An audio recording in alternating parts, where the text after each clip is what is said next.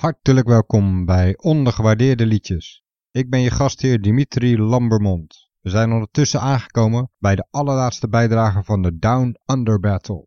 Willem Kamps pleit voor King Gizzard en The Lizard Wizard met Cellophane uit 2014.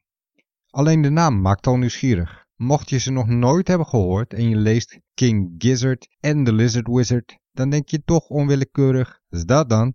Zie je een foto van het gezelschap, dan denk je allicht, hallo, een onderafdeling van het Urker Mannenkoor? Tja, een band van zeven man zie je weinig, zeker sinds duo's als de White Stripes en de Black Keys een trend hebben gezet als de hedendaagse rockband, terwijl een man of drie, vier altijd de standaard is geweest. Deze nog vrij jonge aussies timmeren sinds 2010 aan de weg, eerst in de garagerock en vervolgens in de psychedelische hoek. Dat timmeren doen ze met twee drummers, een bassist, een toetsenist en drie gitaristen.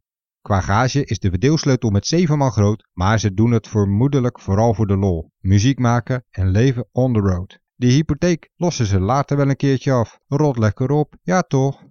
In de zeven jaar van hun bestaan hebben ze tien albums uitgebracht en enkele EP's. Een productie waar menig artiestje niet aan kan tippen, maar goed, vele handen maken licht werk. De albums jagen stuk voor stuk stevig door. Geen couplet refreinnummers, laat staan een brug, maar gewoon gaan. Zo ook Cellophane uit 2014 van het album I'm in Your Mind Fuzz. Bas en drum starten en eindigen gedrieën na 3 minuten 20.